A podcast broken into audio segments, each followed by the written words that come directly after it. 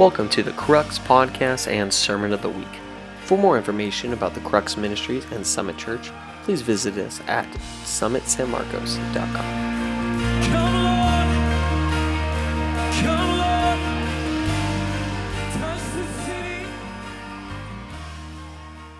Hey guys, excited to be with you today and bring you the next volume of our Kingdom of God series.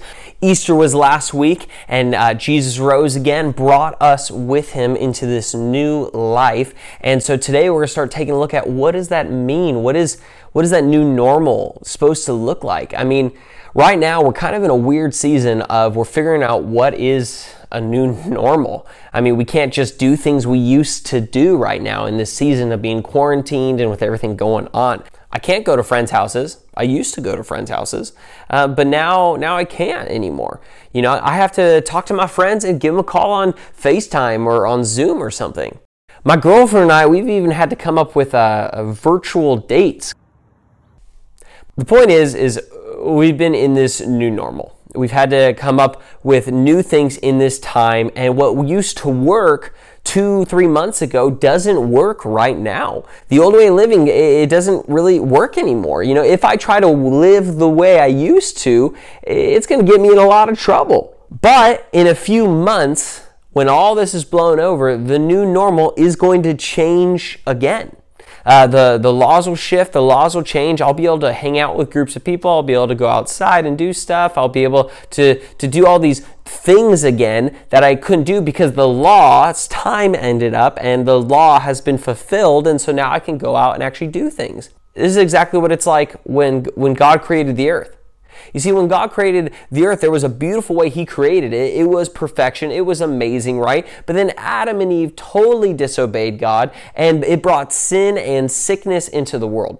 And so, in the same way where there's sicknesses in the world, and so laws have been put in place to try to protect the people, right, and kind of quarantine them, God brought a law in the Old Testament that actually quarantined Israel as a nation, so to speak, and separated them out from the rest of the world so that they wouldn't be killed off by, by sin in the other nations, right? However, just like right now, where this is only for an appointed time, that law was actually only for a certain amount of time until Jesus Jesus could come on the scene, right, and actually fulfill the purpose of the law. The time ended when Jesus died on the cross, the law was fulfilled, and then now everyone moved into a new normal. Just like how in a couple months, we're going to move into a new normal when the laws have been fulfilled and over. This is what happened when Jesus died on the cross, is that an entirely new normal was created now. People a lot of times they look at the early church and they're like, oh dang, like they're amazing. They, they're seeing signs and wonders and miracles and revival and all these crazy things are happening, right? But for them, this was just their new normal.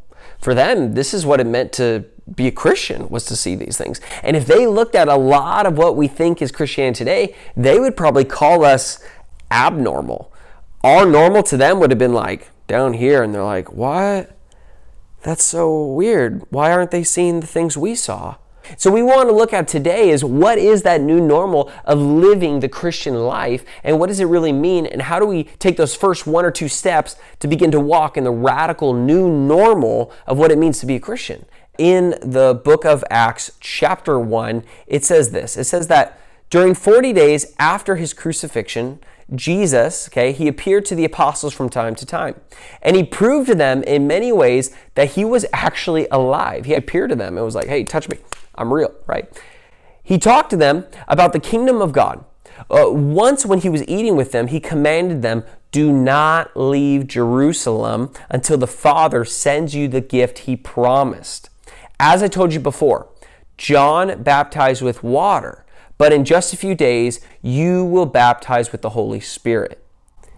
You will be baptized with the Holy Spirit. Okay? Remember that. He says, You will receive power when the Holy Spirit comes upon you. You will be my witnesses, telling people about me everywhere. And, and after saying this, he was taken up into a cloud while they were watching, and they could no longer see him. We're just sitting there like, Wow. These angels show up and they say, hey, why are you just staring? He says, Jesus has been taken from you into heaven, but someday he will return to you in the same way you saw him go. The last thing Jesus says on planet Earth before he leaves is he says this He says, Do not leave Jerusalem until the Father sends you the gift he promised. Don't leave until you get the gift, which is the Holy Spirit. The second one is he says, and then you will be baptized with the Holy Spirit. Those are the first two things he says to do now in the new normal life. Wait for the Holy Spirit and be baptized by the Holy Spirit. The first thing the disciples do in the new normal is wait for the Holy Spirit. Okay, this is key. The, the disciples had walked with Jesus for, for three years. They had done signs and wonders. They had uh, learned from him. They had done miracles. They had cast out demons. If anyone in the world was qualified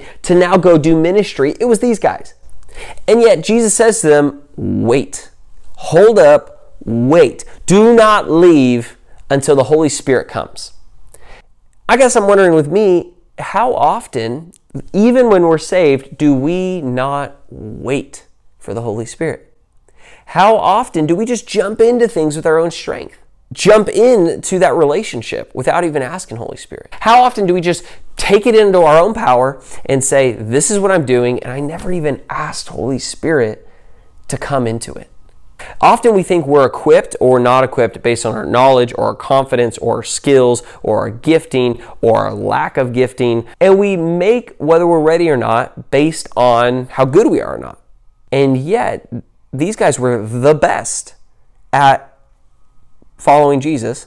And it says they weren't ready because they needed to wait for the Holy Spirit you got to wait for the Holy Spirit. You have to invite him to everything you do. This is the first thing about walking in the new normal Christianity is in everything we do, invite Holy Spirit to be a part of it and wait for him and follow his guiding and his leading. Wait for him to move before you do anything. How do you know how much of your life is relying on the Holy Spirit? Well, one way you know is I guess if he disappeared off planet Earth, would you notice? Would it make a difference? The answer is no, like, oh dang, Holy Spirit's been gone a month and I didn't even know he was gone. That tells you right there how much you're interacting with him. We want to get to a place where, like, if the minute he's not there, we'd be like, whoa, something's different, right? And, and, this comes with practice, just like anything else. Me and my friends or me and my girlfriend, we got used to each other by spending more time together, you know, like, and, and then if she was gone or if my friends were gone, I would notice because I was so used to being with them. So it takes time. You got to build that relationship, take time to become close to him. Challenge number one, one way you can do this is every single day, every morning, invite Holy Spirit into your day and ask to become more sensitive. With me, man, I was like a block of wood. It was so hard to hear Holy Spirit. Every day I'd pray, God, make me more sensitive to you. Holy Spirit, make me more sensitive to who you are. Like, I want to feel you more. I want to hear you more. I want to follow you more. Like, and every day I still ask to become more sensitive. When you invite him, what it does is it actually tunes your heart to notice him more. It's not all of a sudden like he's there more. It's actually like you tune in to feeling him more or seeing him more. That's challenge one. Just ask him. All right, so point two. What's the next thing the disciples did to walk in the new normal? Is they were baptized with the Holy Spirit. Uh, here, I'm going to show you. I got some milk. Let's pretend this is me and you. Okay, okay. This is us. We are the milk. Dun, dun, dun. This milk represents you. This milk represents me. This chocolate's Holy Spirit. Hershey's. Let's say this guy right here, let's say he gets saved. So, Holy Spirit, the minute you get saved, he comes and he fills you up. Mmm, tastes good. He's inside you. He's made a difference. He's filled you. He's come into your home. Holy Spirit is there. However, the difference is, even though He's in you, has He completely transformed your life? Or do you kind of look the same as the world? Because if I were to go like this, right here, just cover this up, you wouldn't know who had Holy Spirit inside of him or not. So when people look at your life right now, can they tell? Or on the surface, do you look like the rest of the world? On the surface, do you look the same? That means Holy Spirit might be in you. You might be saved. It's not a salvation question, but are you transformed? Are you clothed with the power of the Holy Spirit? Are you totally different? Right? And if you're not, there's a good chance maybe you haven't surrendered completely to the filling and the, the, the, the complete stirring of the Holy Spirit. So let's say the other person now gets saved. Woo! More Holy Spirit right here. Whoa. Boom. Salvation tastes good. So these people are both saved, right? For most of my life, this looked like me. I got saved when I was like five. So I got saved, Jesus in me, I would have gone to heaven, right? But my life didn't look any different from the rest of the world because if you look like this, I look the same pretty much, right? What's the difference between just being saved and then being fully baptized with the Holy Spirit? Filled with the Spirit, yes, but has he baptized you? In uh, 2 Timothy 1 6, it says, Therefore I remind you to stir up the gift of God which is in you. So have you surrendered to the stirring of the Holy Spirit? When you do, this is the difference. You go from being like still kind of looking like the rest of the world up here to Holy Spirit comes in and totally just starts to stir it up. Boom, this is what it looks like. He totally stirs up the Holy Spirit inside of you, baptize you, and now you actually look different from the rest of the world, right? Now there is a noticeable change because Holy Spirit's not just deep inside of you, you've surrendered to Him to completely transform you. This is what it looks like to be baptized with the Holy Spirit. This is the moment when the Holy Spirit totally came down and changed the disciples. Now they can move different. Is this a salvation thing? No, like this guy has Holy Spirit, like he got saved, but he never surrendered to let Holy Spirit take complete baptism, complete control over his life. That baptism of the Holy Spirit's way better. Just saying. My question is have you surrendered to the baptism of the Holy Spirit? Jesus said, wait for Holy Spirit. But then he said, get baptized, get stirred up, get enveloped, get clothed with power from on high. Do you want to look like a Christian that kind of still looks like the rest of the world? Well, then you can stay the same way. But when you ask Holy Spirit to stir you up, to baptize you, it completely transforms you. You can start looking like the early church. They were reliant on being transformed by the Holy Spirit. This is what makes the difference between Christians who have a lifetime of being on fire for Jesus and those who've kind of just settled. Literally settled. This is what it means to settle. It sinks down to the bottom. Have you kind of just said, eh, my normal Christianity is with the Holy Spirit being settled down? Or is your new normal letting Holy Spirit totally transform your life? So, where do you start? Well, if you've never asked for the baptism of the Holy Spirit before, that's where you start. Holy Spirit, I want to be like the, the early church. I want to wait for your presence. I want to be dependent upon you, Holy Spirit. I want to give uh, complete control to you. Would you clothe me? Would you surround me? And I just give my life to you. And you ask Him, say, Come baptize me, Holy Spirit, with your fire. Come baptize me with your presence. Come baptize me, Holy Spirit. That's where you start. Okay, maybe you're at a place where you've already been baptized by Holy Spirit. Awesome, that's great.